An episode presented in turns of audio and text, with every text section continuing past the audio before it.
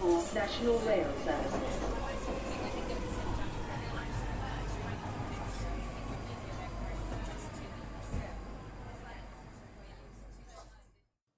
Bine te-am regăsit în stația Londra. Eu sunt Manuel Gheța de la manuelgheța.ro și tu asculti podcastul Un Român în Londra.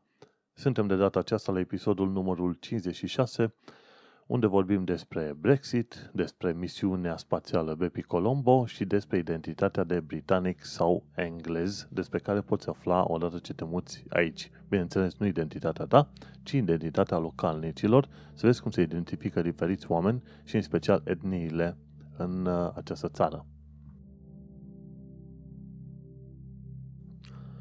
Cum uh, nu-mi fac reclamă prin alte lucruri, iată că îmi fac reclamă chiar aici în uh, podcast. Acest podcast este singurul podcast din diaspora în limba română care este făcut de un român și care îți povestește despre experiența lui într-un loc anume, respectiv în Londra, în Marea Britanie. Și acest podcast tratează tot felul de subiecte, cum ar fi știri de la fața locului, diferențe între societățile române și britanică în cazul de față, dar și altele, diverse cărți ce le citesc despre tehnologie, societate, cultură, imigrație, etc. Și, bineînțeles, vorbesc și despre tot felul de lucruri pe care le aflu din punct de vedere cultural, tehnologic, care, să zicem, sunt uh, diferite față de ceea ce vedem în România.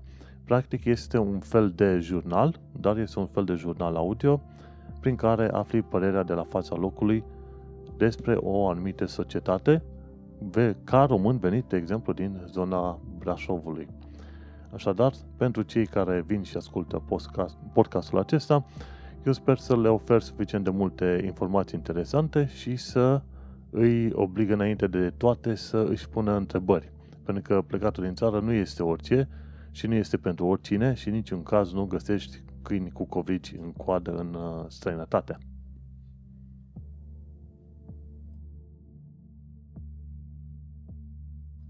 Podcastul de față a avut tot felul de uh, nașteri și renașteri și diferite formate de-a lungul timpului. Gândește-te că am început să fac podcastul în 2016. Am avut pauze pe alocuri, Așa că gândește-te că episodul 56 nu înseamnă exact 56 de săptămâni, ci înseamnă mult mai mult de atât. La un moment dat am avut pauză de două luni și ceva. Când nu ai lucruri relevante, când nu ți se pare important să faci un episod nou, nu îl vei face. Important este că odată ce intri pe iTunes, Spotify sau Podbean, ai acces la restul episoadelor de când am început să fac acest podcast. Gândește-te că pe baza informațiilor de aici poți să afli cât de cât despre viața din Londra. Ceea ce vreau să fac în viitor este să fac interviuri cu diversi oameni, de la oameni simpli care lucrează în construcții, până la oameni care se implică în tot felul de proiecte non-guvernamentale, guvernamentale, eventual să merg pe la Institutul Cultural Român de la ambasadă și să iau de acolo câteva informații de la fața locului și eventual să mă întâlnesc și cu alți oameni din comunitatea de români. De, de exemplu, este un grup de IT-ști profesioniști în uh, Marea Britanie. Sau mai um, este un grup pe Facebook numit uh, Profesioniștilor Români în Londra sau ceva de genul ăsta. Intri acolo doar pe bază de invitație.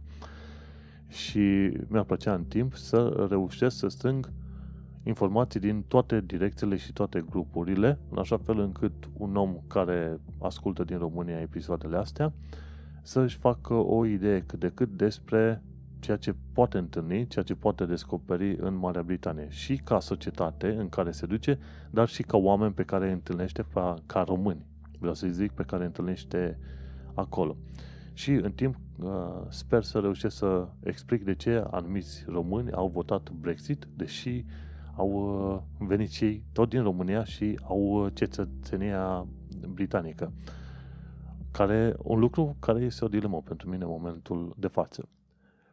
Însă, așa cum reușim, în special îmi iau sursele din uh, Evening Standard, dar nu numai, în Feedly am tot felul de feed-uri RSS de la zeci de website-uri, printre care un website britanic de tehnologie, The Register, mai am de la Evening Standard, mai am de la BBC, mai urmăresc Telegraph, Garden și încă alte câteva locuri. Bineînțeles, sunt înscris și la câteva canale de YouTube, de unde strâng informațiile, așa că, într-un fel sau în altul, încerc să obțin uh, informațiile din tot mai multe locuri, ca tu să-ți faci o idee mai bună.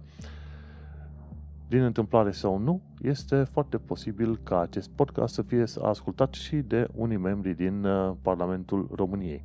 Și pe baza ceea ce ascult aici, eu chiar sper la un moment dat să țină cont de nevoile și necesitățile românilor plecați în străinătate, cum ar fi, de exemplu, înainte să pleci, să primești anumite pliante importante legate de drepturile tale în uh, noua țară. Pentru că există drepturi despre care tu nu știi când te duci pentru prima oară să lucrezi ca om în construcții, știi? Eventual să faci șanță și alte chestii de genul.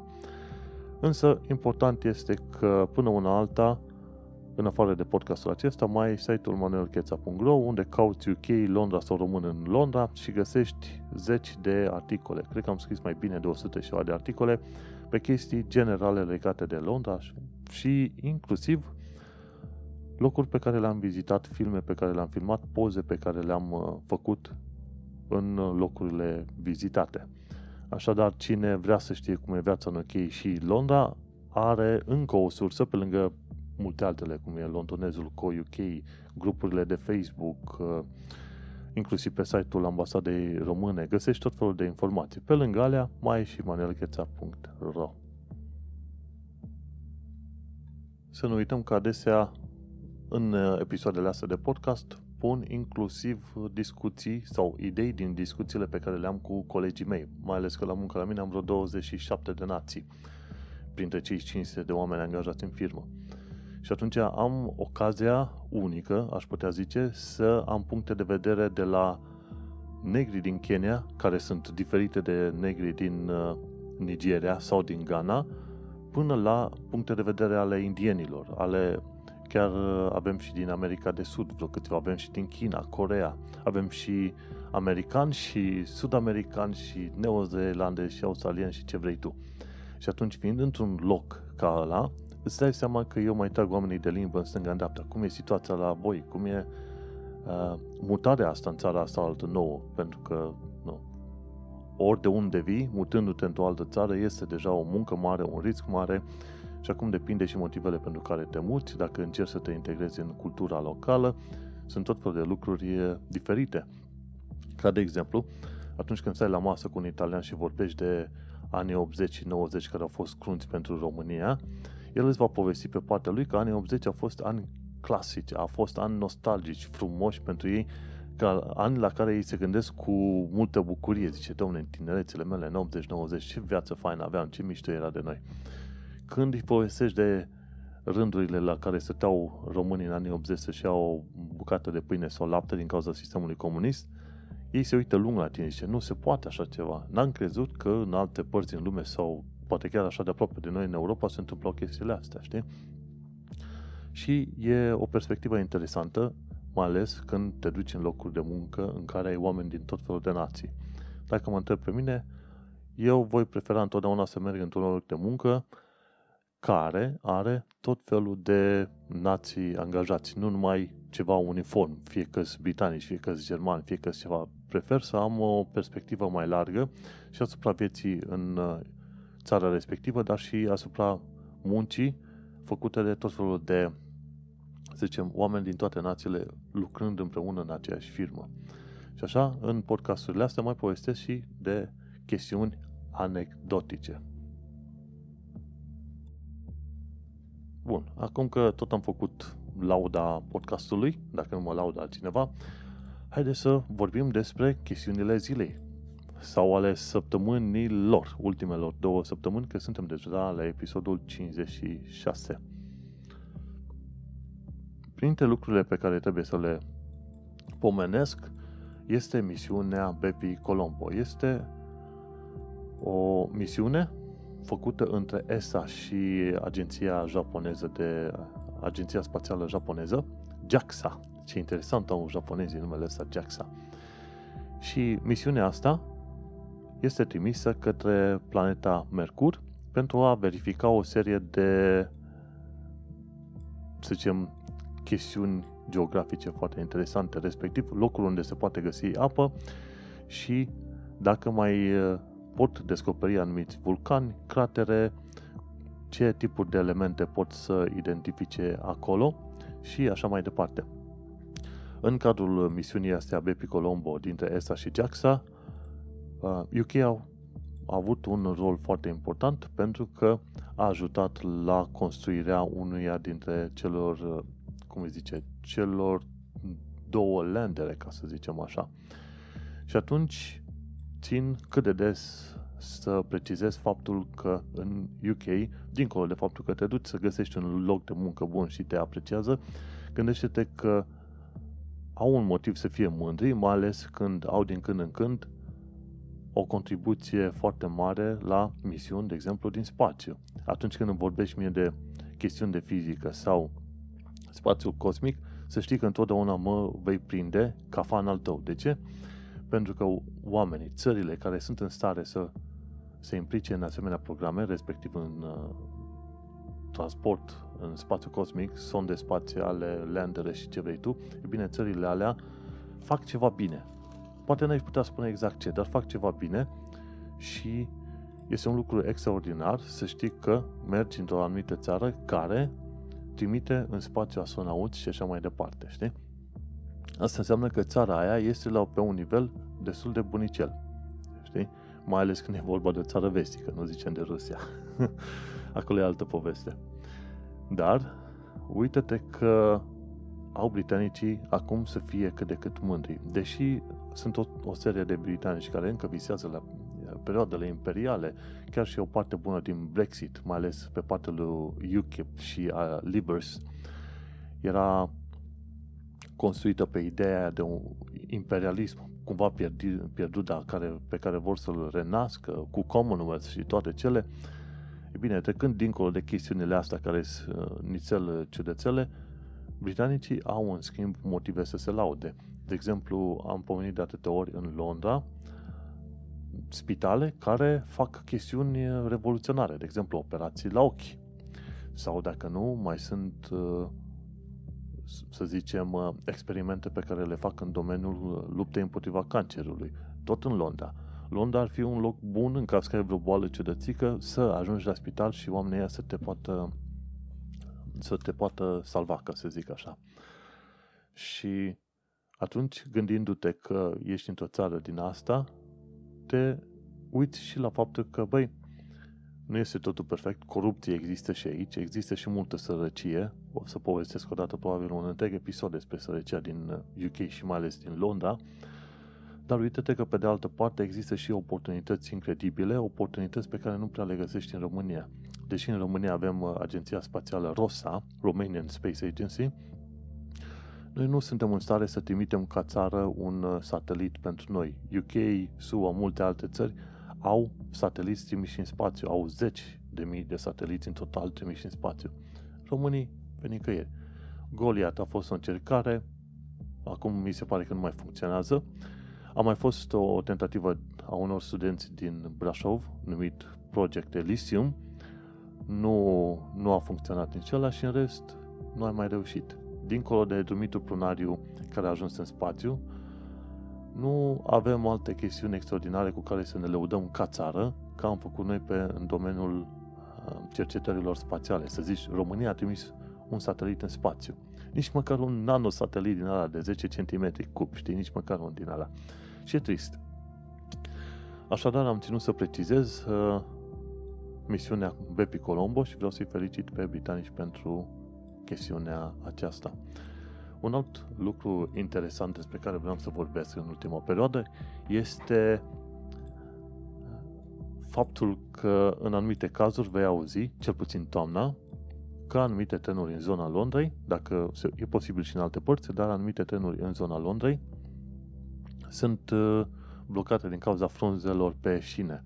Când am auzit prima oară chestia asta, mi s-a părut un lucru hilar. Zic, ce treabă ai tu cu niște frunze pe șinele de cale ferată. Dar uite-te că am reușit să citesc la tipii ăștia, la Compound Cam, Cam compoundcam.com despre frunze pe calea ferată. Și acolo explică ce se întâmplă. Atunci când uh, mai multe garnituri de trec, de tren trec la un moment dat peste frunzele de pe calea ferată, frunzele respective devin un fel de film din ăsta mâzgos care nu mai permit uh, roților de tren să se învârte așa cum trebuie. Și atunci când apar uh, discordanțe în modul în care se învârt roțile de tren, frânele se blochează în mod automat și decât să riște trenul să fie blocat, practic, undeva între stații pentru ore întregi până reușesc ăștia să curețe frunzele și așa mai departe, când uh, se primește semnalul că sunt frunze pe calea ferată, trenurile sunt blocate în, uh, în stații, ceea ce e mult mai bine decât să fii blocat între stații.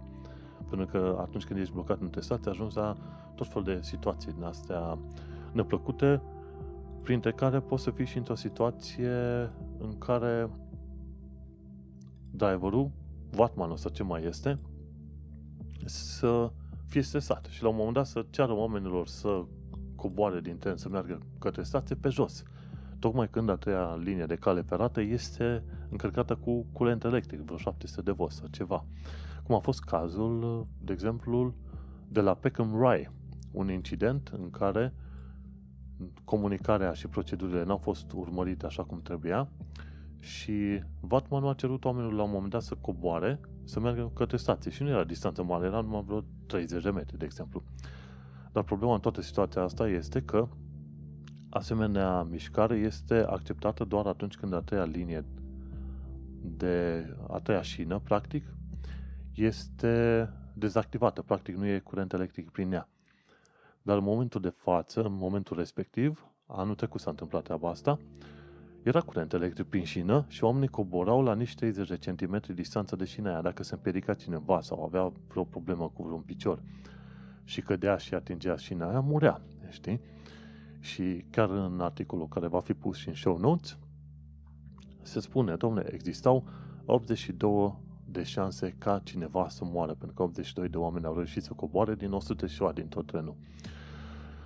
Și articolul ăla spune, domnule, când sunt probleme cu trenul și pur și simplu nu vrea să meargă, trebuie comunicat cu cel care este în stație, cu controlorul din stație și apoi se coordonează împreună și înainte de a cere oamenilor să coboare din uh, garnitura de tren, calea ferată auxiliară, cea de-a treia, trebuie dezactivată.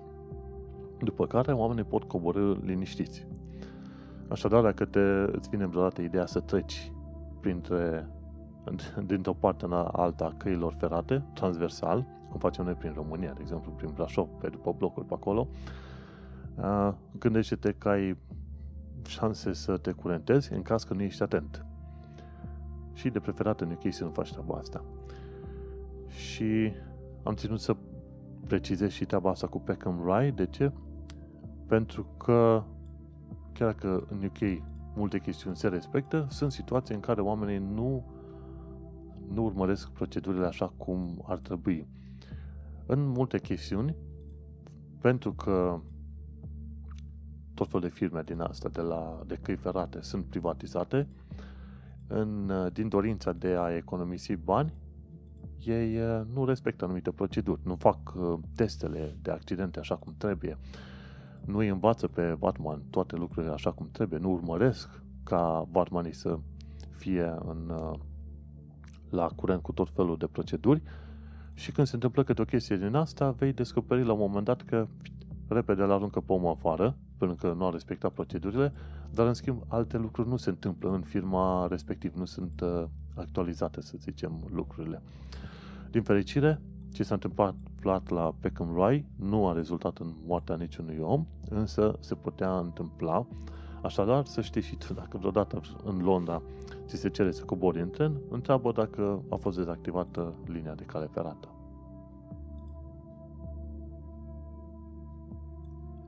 Înainte de a trece la secțiunea de știri, vreau să mai pomenesc și alte lucruri care mi-au sărit în ochi așa în ultimele două săptămâni și unul dintre ele este faptul că a avut loc un protest anti-Brexit acum o săptămână, acum o săptămână și în procesul, în protestul respectiv se cerea un alt vot al oamenilor. Se numește People's Vote.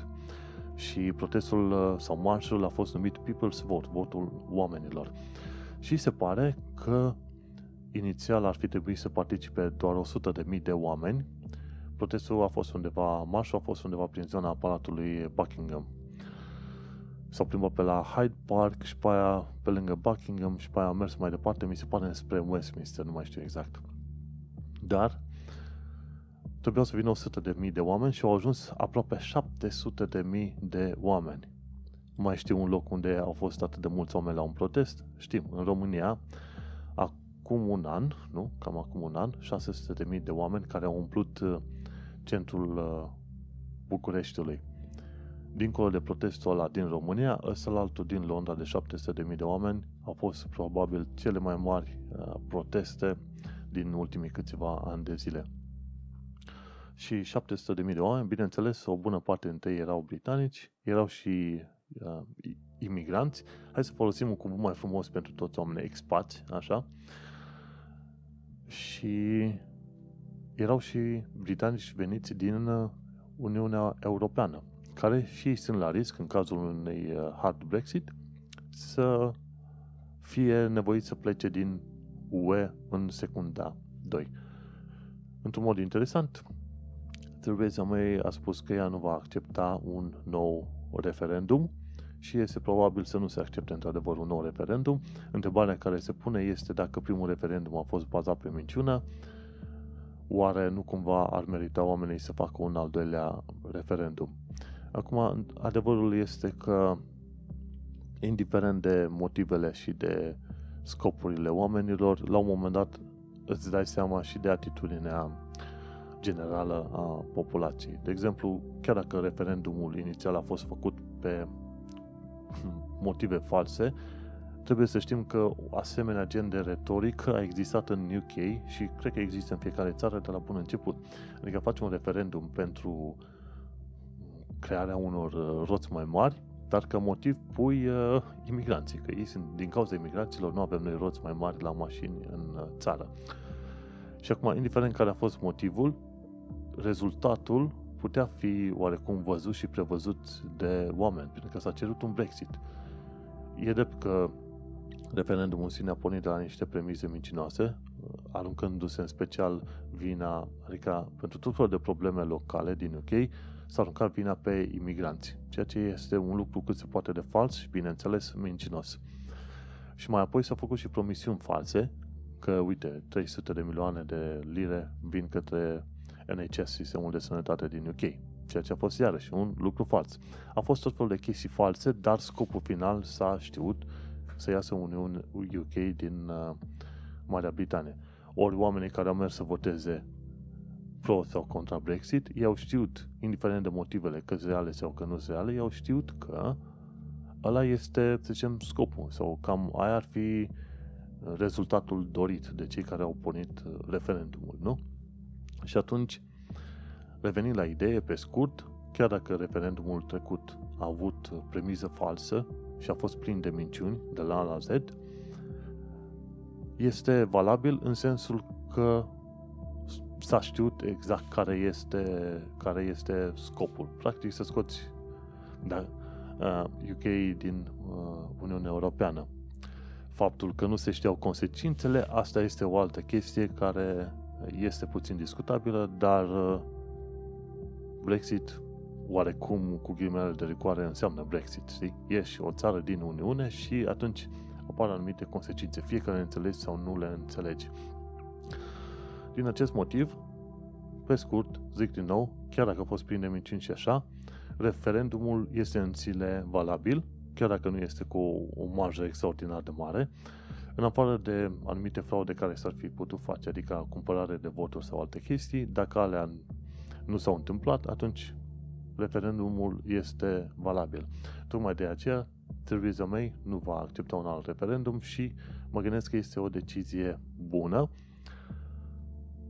tocmai pentru că s-a știut exact care este, care este dorința sau scopul.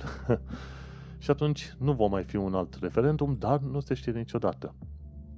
Poate în al 12-lea ceas, cumva Parlamentul UK se va hotărâ și zice gata, nu vom mai uh, merge mai departe cu articolul 50.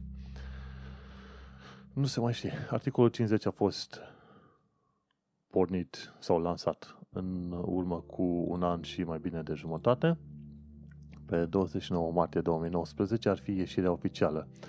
În schimb, ce se poate face, și Sadiq Khan a fost la Bruxelles, cred că acum, acum câteva zile, dacă cele 27 de state membre UE sunt de acord, acest termen de ieșire poate fi prelungit cu o perioadă anume. Și atunci rămâne de văzut. Este foarte probabil că UE nu va accepta o prelungire și va forța UK să ia o decizie. Să rămână sau să aibă vreun târg, ori să închide totul, să fie redus la o un fel de despărțire fără niciun fel de târg uh, anume, să zicem. Și atunci nu vei avea o prelungire și va rămâne să ai fie UK în ultimul ceas zice ok, rămânem, ceea ce ar fi puțin probabil pentru că mântria politicienilor e în joc și voturile lor și atunci e posibil să nu accepte treaba asta cu rămânerea în UK și atunci va rămâne fie un târg oarecare între UK și UE, fie o despărțire efectivă. Nu știm. Ideea e că noi suntem capace puțin aici. Nu mă plâng de faptul că nu mi-aș putea găsi de job în altă parte, însă este întotdeauna de preferat să pleci dintr-un loc în altul când vrei tu și cum vrei tu, nu să fii nevoit de anumite, să zicem, perspective din astea politice. Pentru că aici politicul și-a făcut de cap, că au dat vina sau nu au dat vina pe imigranți este o altă problemă. Însă, ce este important tot pe tema Brexitului este faptul că Sadiq Khan s-a dus la Bruxelles și a cerut Uniunii să amâne sau să prelungească puțin termenul de ieșire. Și pe de altă parte, ce a mai făcut Sadikan a aprobat plasarea unor uh, stickere uriașe în diverse stații de metro din uh, Londra. Ca de exemplu, pe unul, din, pe unul dintre uh, stickere scrie Londra este deschisă și sub stickerul respectiv London is open. Alea sunt niște aptipiluri enorme puse în diverse state. Nu știu exact unde, dar uh, este important că există totuși.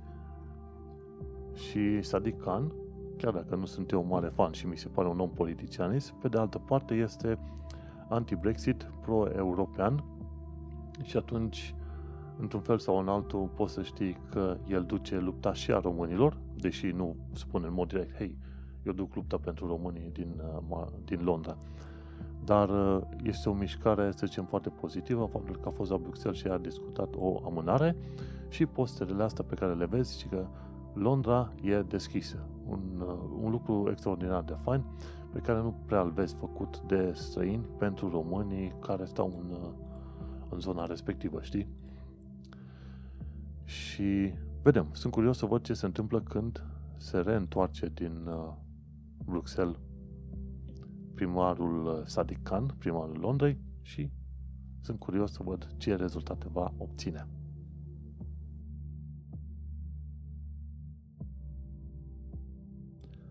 Și ca să nu uit, un alt punct important pe care vreau să-l discut înainte de știri este cartea numită British on Race, Identity and Belonging, scrisă de către Afua Hirsch sau Efua Hirsch. Cartea asta are vreo 380 de pagini, are niște index la final și alte chestii, practic, să zicem, 300 de pagini de citit. Este o carte foarte interesantă, care te... care spune puțin el în perspectivă viața, să zicem, um, imigranților și nu a oricăror imigranți, ci a imigranților negri, în special africani, în uh, Marea Britanie și îți prezintă o perspectivă istoria sclavagismului. 12 milioane de negri au fost mutați din Africa în Caraibe, America Centrală, America de Nord și inclusiv în UK și modul în care sunt tratați uh, negri, inclusiv în zilele noastre. Și atunci este interesant de citit cum ea, fiind din uh, tată evreu, alb și mamă neagră din uh, Ghana, cum a reușit să-și descopere propria identitate, cum și-a luptat și-a pus la luptă, practic, identitățile britanică și gananeză, Gana, gananeză, cred, ca să zic termenul, și este interesant de văzut cum în cele 300 de pagini reușește să-ți explice căutarea ei în uh, lumea asta a identității personale, practic, și modul în care prezintă inclusiv societatea britanică în uh, relație cu imigranții, minoritățile, cu negri. Și este foarte interesant pentru că, în mod normal, când au tot felul de chestiuni de care se plâng negri, zic că exagerează, că se umflă iurea în pene, că găsesc motive iurea pentru care să se plângă în stânga și în dreapta. Dar adevărul este că atunci când observi că e cum era ea, era singura mulatră, practic, dintre toți copiii albi, copiii, prietenele ei, practic, îi ziceau, lasă că nu e bai că ești neagră, tu tot ești faină, știi? În felul ăsta, asta cred că e una, e una dintre cele mai politicoase jigniri pe care poți să o faci omului. Practic, tu ca român, când te duci într-un grup de britane, zice, nu e bai că ești român, uh, tu ești, tu ești fain. Știi? E ca și cum ar fi spus, ok, românii sunt o, o nație de rahat, dar uh, tu, în schimb, ești fain. Bineînțeles, avem multe critici pe care le putem aduce României ca societate și, bineînțeles, criticile astea le știm cu toții. Însă, atunci când într-o discuție pornești pe, pe ideea asta că, în mod automat, nația respectivă este de rahat, este problematică, atunci gândește-te că ai pornit pe un picior greșit în comunicarea cu omul respectiv. Și atunci, modul în care prezintă Afahir viața și situația ei de-a lungul celor 35 de ani de viață, până a scris cartea, pune în perspectivă viața pe care o pot avea românii, de exemplu, în sănătate și modul în care ar putea fi văzuți și ce s-ar putea întâmpla atunci când un cuplu de români se mută în UK și au copii. Ce se întâmplă cu acei copii? Românii, de exemplu, care se mută, au o identitate clară. Ei sunt români, au venit din România, au ales să se mute în UK. Dar odată ce au copii, copiii respectiv vor avea practic două identități. Pentru că odată ce au crescut copiii în Marea Britanie, nu poți să zici că nu sunt britanici. Vor fi britanici, pentru că asta e societatea în care au crescut și societatea care a construit. Dar vor fi și români. Și atunci vei descoperi că va fi la un moment dat un fel de luptă între identități și trebuie să vezi ce faci după aia. Cum împaci cele două identități, mai ales în situația în care pentru o bună parte din britanici, negrii sunt văzuți cam mai jos decât uh, uh, ei, știi? Și aici, în cartea respectivă, dezbate și probleme, cum ar fi imigrație, naționalism, diferențele între British, cei care se numesc British și cei care își zic uh, English. Și bineînțeles, în ultima parte a cărții vorbește și despre votul Brexit, ea fiind uh, reporter la mai multe ziare și inclusiv televiziuni, a reușit să stea de vorbă cu mulți oameni din toate spectrele, din toate background-urile, ca să facă o idee inclusiv despre chestia asta cu Brexit-ul. Și a făcut și o concluzie. La un moment dat, zice, Brexit-ul a fost votat în uh, toate zonele, dar în preponderență de către deținătorii de case, iar mai apoi au fost cei care au fost uh, pe ajutoare sociale, oamenii au votat Brexit, nu care cumva să vină străinii să ne ia nouă ajutoarele sociale, cei din clasele de jos au votat iarăși Brexit. Și la fel, Brexit a mai fost votat inclusiv de imigranți care la un moment dat au obținut cetățenie britanică. Nu foarte mulți, dar au fost o parte din acei imigranți care au obținut cetățenie britanică și au votat și ei Brexit. Știind foarte bine că practic ei votează împotriva unor oameni care vin din aceea țară din care au venit și ei. Și la fel a fost și cu români. Au fost români cu pașaport britanic care au votat Brexit. Și o chestie care mi se pare în primul și în primul rând ipocrită. De ce? Pentru că atunci când uh, tu ai avut niște oportunități, ți-ai dus în țara respectivă, ți-ai făcut un viitor este normal să lași ușa deschisă să vină și alții. Bineînțeles că atunci când vin foarte mulți, vine și pleavă. Și o bună parte din români, normal că nu vin în UK pentru că sunt pasionați de cultura locului sau de limbă, ci vin pentru un ban în plus. Tot la fel cum moldovenii și-au pașapoarte românești ca să aibă acces la piața de muncă din UK. Nu că vin în România că iubesc foarte tare România sau limba română. Îți faci iluzii degeaba în cazul ăsta. Dar, la fel, și România, chiar dacă vin în comunități închise de români, totuși, sunt șanse mari ca o parte dintre ei să vrea să rămână, să câștige cetățenia, să facă un lucru bun, să-și facă o carieră și așa mai departe, știi? Tu care ai obținut pașaport britanic, când votezi Brexit, e ca și cum ai tăia craca de după tine sau ai închide ușa altezi. Nu, nu, să nu vină altul, pentru că ăla îmi strică mie numele, reputația, ce vrei tu. Și, practic, problema este că ajungi în situația numită, cu ghilimele de rigoare, good immigrant. Chiar dacă primești la un moment dat cetățenia britanică, tu întotdeauna vei fi imigrant. Să nu ai niciodată iluzia că te vei numi British. Eu sunt British. Da, ești British, dar ești imigrant, știi? Niciodată nu vei putea scăpa de chestiunea asta. Și atunci, tu ca imigrant, va trebui să fii întotdeauna pe partea cu good immigrant, știi? Să fii ăla care aduce plus valoare, care face lucruri extraordinare, care își demonstrează utilitatea pentru societate, etc., etc. Chestiuni extra pe care trebuie să le faci tu ca imigrant, comparativ cu cetățeanul uh, care s-a născut aici și a trăit aici. Și problema este că acești good imigranți, o parte bună dintre ei, care au și votat Brexit, nu-și dau seama că în momentul în care un britanic vrea să fie rasist, xenofob sau toate cele, pentru el nu contează că tu ai cetățenie sau uh, că ai votat inclusiv Brexit sau că tu ești un om foarte bun și că muncești în greu. Nu. El dacă la un moment dat are pică pe român, va avea pică pe român, indiferent de ce și cum ai făcut tu. Poți să fii astronautul lui pește.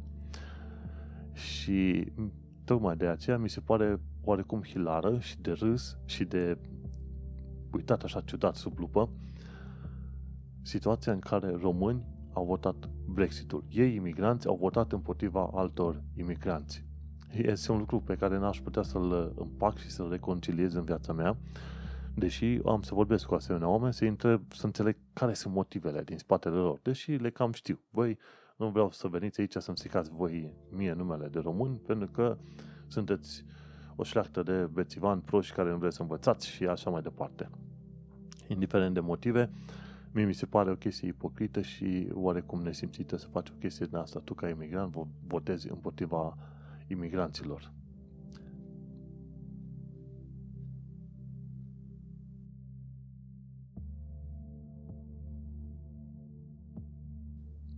Așadar, dacă ai vreodată ocazia, nu uita să citești Afua Hirsch, British on Race, Identity and Belonging. Așa o să înțelegi și tu perspectiva vieții negrilor, nu numai în UK, dar probabil și în alte părți în lume, cum ar fi SUA, dar așa înțelegi și perspectiva imigrantului într-o țară străină, care sunt șanse foarte mari ca o bună parte din oameni să nu te vadă niciodată egalul lor în țara respectivă, știi? Și atunci e un lucru pe care, odată ce citești cartea asta, vei ajunge să înțelegi mai bine pe alții care se plâng de niște chestiuni ce țin de rasism și de izolare și așa și vei ajunge să înțelegi mai bine oarecum situația ta în relație cu societatea în care te muți.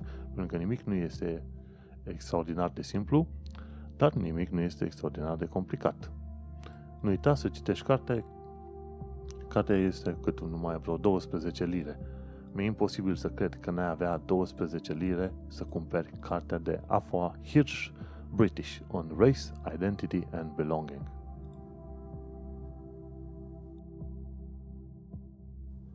Bun, hai și acum să trecem la partea de știri pe care le-am strâns eu din celebrul nostru ziar deja, Evening Standard. Ce am aflat pe marți 16 octombrie 2018 este că hate preacherul Angem Kudari a fost, a fost eliberat din închisoare. Hate preacherul, adică e un, să zicem, un nu propovăduitor, da? ca să zicem așa, un fel de propovăduitor al islamismului, practic uh, partea extremă a islamului. Și atunci omul nostru a stat uh, un număr de câțiva ani de zile la închisoare, ar fi trebuit să stea dublu, însă în UK e situația asta.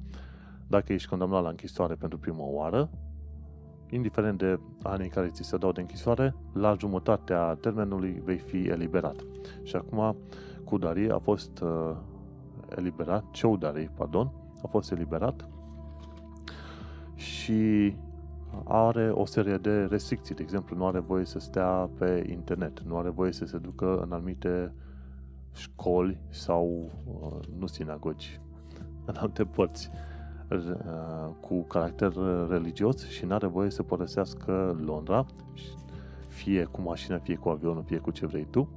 Practic are o tonă de limitări. De ce? Pentru că omul nostru, fiind hate preacher, a avut o serie de speech în care i-a motivat pe câțiva ușor impresionabili și au, oamenii respectivi au recurs la uh, uciderea de, să zicem, infideli în numele lui oarecum, știi? Și în UK este foarte prezent spectrul terorismului. În România se discută, a, terorismul e chestia aia care o fac arabii și explodează, știi? Dar adevărul e că arabii sau musulmani, adevărul e că cu cât studiezi mai mult problema terorismului și societatea din UK și oamenii și religia și toate cele, îți vei da seama că legătura nu este absolut direct obligatorie terorism egal uh, arabi, terorism egal musulman, ci există o anumită chestiune aici în care, îți dai seama, adevărul este undeva pe la mijloc. Pentru că, pe de o parte, ăștia care au făcut tot felul de atacuri teroriste, în principiu erau din a doua generație. Nu prima generație de imigranți, a doua generație de imigranți. E o întrebare foarte validă, respectiv de ce recur la atacuri teroriste oameni care sunt de religie islamă sau, sau uh, cel puțin uh, aderă la religia asta. Și a doua chestie, ce îi împinge să facă asemenea lucruri într-o țară în care se presupune că totuși ai o viață ai o viață bună, ai libertate de religie, tot felul de chestii. Ei, citind cartea lui F.O.A. Hirsch, înțelegi că decât anumite chestiuni, și anume faptul că chiar dacă în UK ai dreptul la religie și ce vrei tu alte chestii, în principiu, dacă nu ești britanic, de, de la copil fiind până la mare, te vei pomeni mai devreme sau mai târziu cu diverse atacuri și diverse prejudecăți pe bază de religie sau etnie. Religie, etnie, rasă, ce vrei tu. Și atunci, generația asta a doua de imigranți nu, sunt, nu se simt primiți și apreciați ca cetățenii Marii Britanii, ci sunt văzuți ca niște, nu neapărat paria, dar ca niște străini și nu se identifică cu societatea din Marea Britanie. Asta e motivul și pentru care acești oameni care au încercat să facă atacuri teroriste, practic au fost 17 atacuri teroriste care au fost blocate de către MI6, MI5 și alte servicii în ultimul an și jumătate. 17 atacuri. Ei bine, fiecare ar fi avut cel puțin un om. Ei bine, la bază, o parte bună dintre oamenii ăștia sunt cetățeni britanici care nu simt că au absolut nicio legătură cu uh, societatea britanică și britanicii vin și întreabă, băi, dar de ce? Că noi îți dăm, că noi îți facem. Păi da, îmi dai niște oportunități, dar pe de altă parte îmi și ei și pe de altă parte tu mă vezi ca o persoană de rangul 2, second hand, în niciun caz un egal al tău. Deși sunt născut aici, ce contează că religie și rasă și ce neam am? Tu mă vezi ca un om care nu aparține locului. Și atunci este oarecum explicabil de ce ai pe de o parte oameni care sunt uh, dați în afara societății și ai pe de altă parte o religie, nu o religie în sine, ci spectrul ăla extremist din religia aia, care îi atrage și atunci îi manipulează pentru a face tot felul de nebunii din alea. Islamul în sine nu are idei gen terorism. Să nu uităm că Islamul se bazează pe Coran, Coranul este oarecum sinonim cu Tora, care Tora e oarecum sinonimă cu Vechiul Testament. Și atunci și în Vechiul Testament, ce îți povestește Doamne Dumnezeu de genociduri? Te doare capul. Pentru că la un moment dat era vorba ca poporul Israel să omoare, nu știu, fenicieni sau ce alt neam și ordinul era de la Dumnezeu, vorba bine, să ucide bărbați, femei și copii. Totul, absolut totul. În schimb, uh, poporul Israel nu a făcut asta. A mai lăsat câțiva oameni liberi între ei pe acolo și atunci s-a supărat Dumnezeu pe ei mare, știi? Atunci când ai asemenea chestiuni, cum ar veni de la Marele Dumnezeu, inclusiv genocid, în Vechiul Testament, cât de mult poți să dai crezare asupra faptului că Coranul este extrem de periculos, dar uh, Vechiul Testament nu este, știi? Și atunci când te uiți la asemenea chestiuni și spune întrebările astea, îți dai seama că adevărul este puțin mai nuanțat. Nu că, gata, musulmanii sunt teroriști. Nu e așa. Am musulmani și la, și la muncă și nu îi vezi vorbind de, de religie ever. Știi? Nu-i vezi cu figuri în cap sau alte chestii, știi? Sunt oameni relativ ok. Relativ. Sunt oameni ok, știi? N-ai nicio treabă cu ei, știi? Nu. Mergem mai departe. O altă știre din 17 octombrie 2018, miercuri. ci că un proprietar de magazin s-a bătut sau oarecum a alungat aproape 100 de tinerei din ăștia puși pe scandal care intraseră în magazin să fure tot ce vroiau ei să fure. Și că au fost ăștia la petrecere pe acolo, un rave ceva, de când în când mai sunt petrecerea asta de, de muzică și de dans, dar oarecum ilegale, la care vin sute de tinerei de ăștia, știi? Și în cazul ăsta, omul nostru ar trebui să se ia la harță cu 100 de asemenea indivizi la un supermarket din uh, Crouch Hill. Din Crouch Hill. Și supermarketul se numește Budget Supermarket din Crouch Hill. Și și au intrat, au ieșit de la petrecere chef voie mare, au intrat acolo peste omul înăuntru și au furat tot ce au putut fura. Și într-un mod interesant în Londra auzi, nu foarte des, dar auzi destul de des de situații în care 30-40 de tinerei copii de ăștia de școală se, se bat în mijlocul unei intersecții, știi? Au fost cazuri astea în sudul Londrei, în nordul Londrei. Și vin polițiștii vreo 2-3 să-i calmeze și iau și aia bătaie, știi?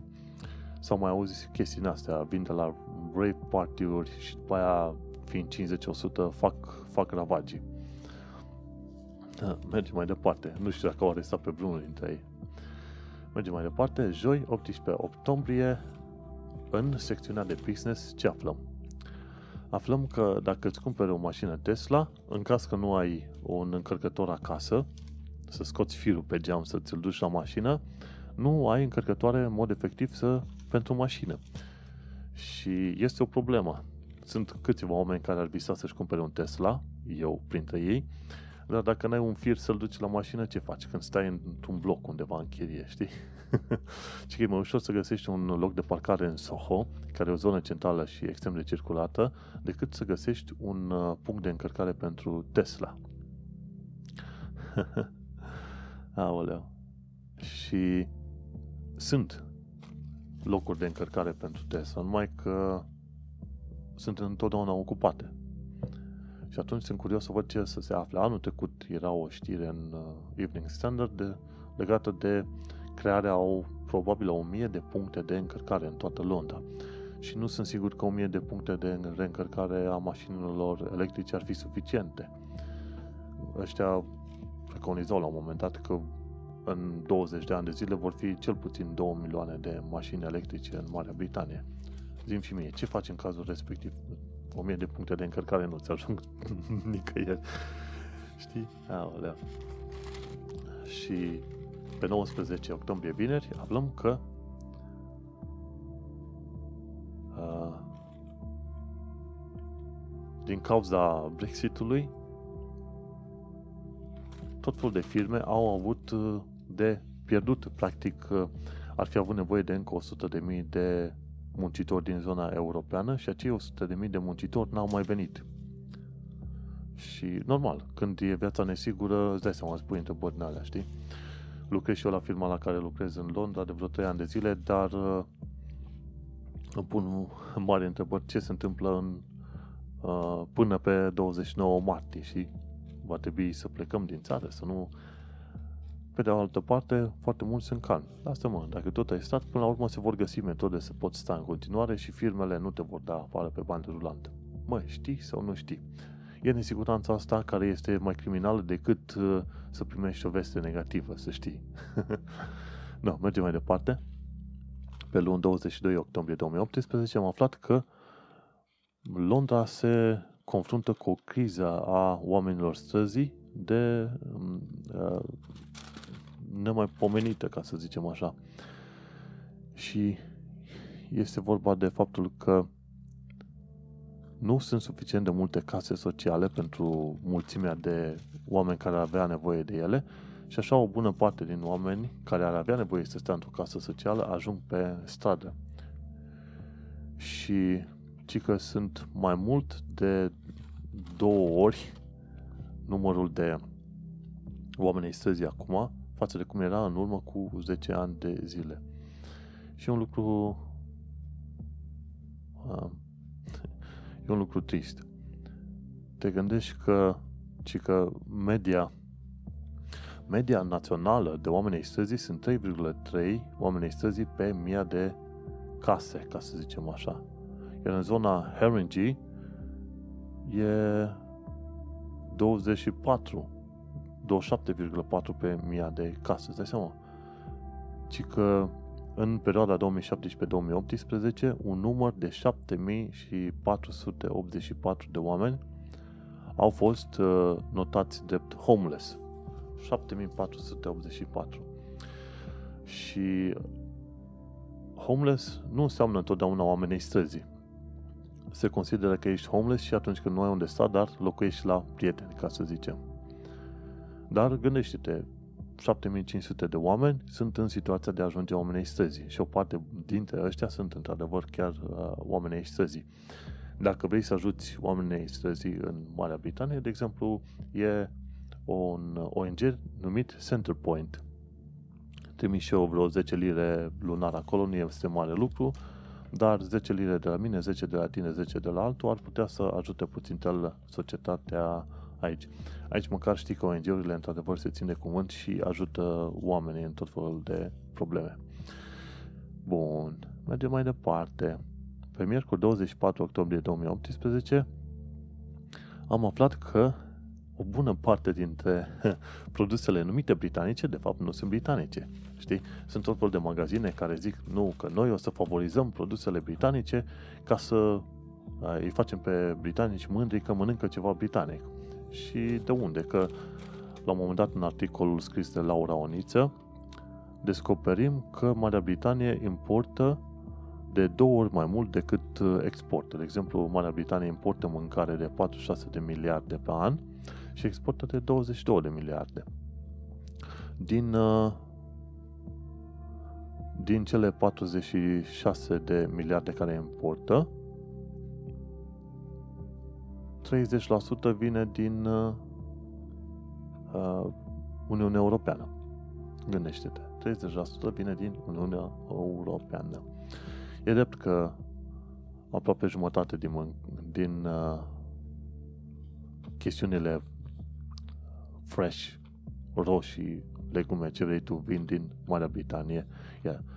Și mai este drept că și 80% dintre ouă vin tot din Marea Britanie. Dar uite-te că există foarte multe chestiuni care sunt importate.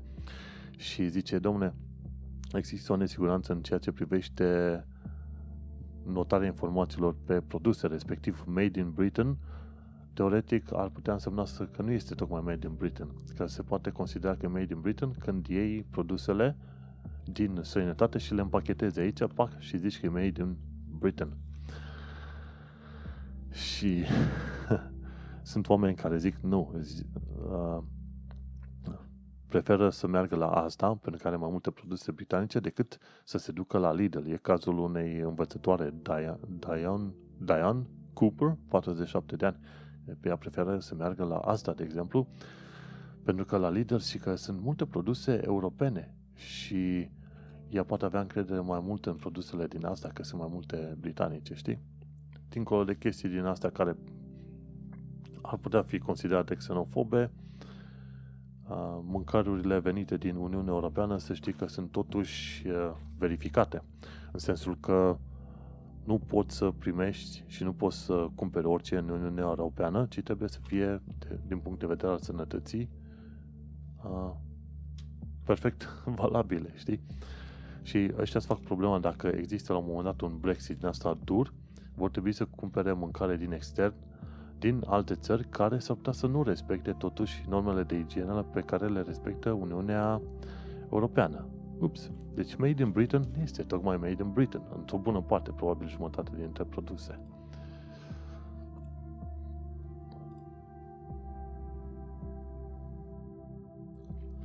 Hai să mergem puțin mai departe și să descoperim încă un lucru care poate nu-i bucură pe britanici și respectiv în Londra ce se întâmplă 75% dintre atacatorii uh, cu cuțite nu ajung la închisoare pentru că, în mod special, victimele nu au curajul să se uh, să treacă printr-un proces și să depună plângere. Îți dai seama, 75% dintre ăștia care înjunghie nu ajung la închisoare.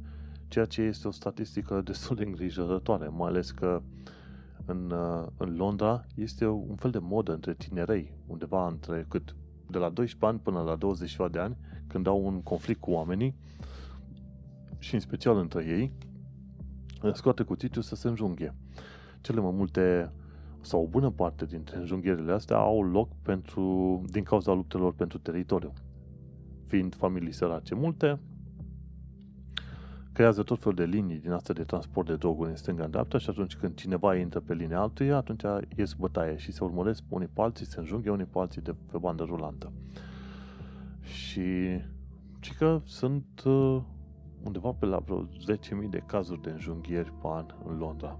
Și e o chestie care este foarte ciudată. Nu știu dacă avem asemenea statistici, statistici pentru București sau pentru România câți oameni ajung înjunghiați. Nu neapărat morți, dar înjunghiați. Și că altfel, uh, morți în urma înjunghierilor au ajuns cât vreo 70 de oameni în ultimul an în Londra. Bineînțeles, nu se întâmplă oriunde oricum și în special sunt între gangurile astea, în gășile astea de cartier. Sunt uh, lupte între ei, se ceartă, dar nu știu la un moment dat când nimerești cu unul dintre ăla, te cerți cu el pe, pe stradă și apoi te pornești că scoate repede cuțitul. Și e o chestie ciudată, nu te gândeai că există atât de multă violență, pentru că nu afli de chestia asta din România, știi? Și în special, chestia asta se întâmplă în zonele sărace. Nu e un cartier anume, ci zonele astea sărace sunt presărate în toată Londra. Tocmai de aceea vei vedea că există trafic de droguri în toată Londra, practic. Știi, cu aproximativ cât vreo 200 de mini căști de cartier implicate în tot felul de activități din astea, știi? E, oricum, o chestiune foarte tristă, mai ales gândindu-te că chiar dacă e conflict între ei, ăștia nu se dau un gât cumva la poliție în trei pătrimi din câte cazuri, adică trei pătrimi, 75% dintre atacatorii ăștia nu ajung la închisoare. Ceea ce este puh, foarte trist mai ales pentru o țară ca UK, care teoretic este o țară foarte modernă. Și ultima știre, vineri 26 octombrie 2018, aflăm că Sadikan s-a dus la Bruxelles și a spus, le-a spus celor de la Bruxelles, hai, puneți frânele pe Brexit. E situația în care uh, Sadikan, Saduc, Sadik Khan s-a dus la Bruxelles și a cerut uh, Uniunii Europene să adică a vorbit cu negociatorul UE, Michel Barnier, să extindă perioada asta de ieșire din uh, Uniunea Europeană. Și teoretic treaba asta este posibil dacă toate cele 27 de state sunt de acord să extindă perioada de ieșire din Uniune. Acum este posibil ca UE să nu fie, cum am mai zis, UE să nu fie de acord cu treaba asta, și să fie foarte hotărâtă, să zică, mă, dacă tu vrei să ieșiți, ieșiți odată, nu ne mai jucăm ca pisicile, știi? Deschizi ușa, pisicii să intre, nu vrea să intre. Deschizi ușa, pisicii să iasă afară din cameră, nu vrea să iasă, stă în tot cu ușii și să uite și mi-au una la tine, știi? Ceva de genul ăsta și UK în situația de față. Așa că e posibil ca Uniunea Europeană să zică, hai, ne despărțim, creăm un târg să vedem noi cum îl vom crea și ne vedem liniștiți de treburile noastre. În schimb, Totuși, este lăudabilă încercarea lui Sadiq Khan și să nu mai uităm că Sadiq Khan a participat inclusiv la protestul de acum, de acum o săptămână în care au fost vreo 700 de mii de oameni. Într-adevăr, e enorm de mulți oameni în uh, centrul Londrei care au ieșit la protest.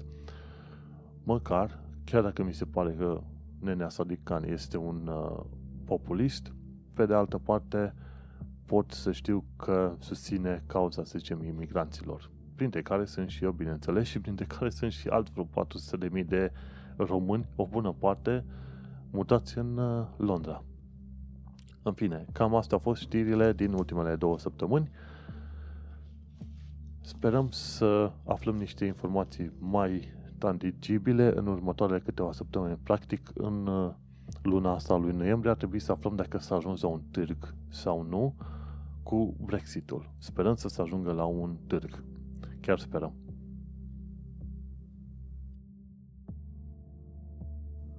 Bun, mersi fain că m-ai ascultat. Episodul 56 a vorbit despre Brexit, Bepi Colombo și despre identitatea de britanic și, bineînțeles, multe alte chestiuni între. Eu sunt Manuel Cheța de la manuelcheța.ro și tu ai ascultat podcastul Un român în Londra. Să ne auzim pe data viitoare și dacă ai sugestii, reclamații, orice vrei tu, nu uita să intri pe manuelcheța.ro acolo unde am și show notes.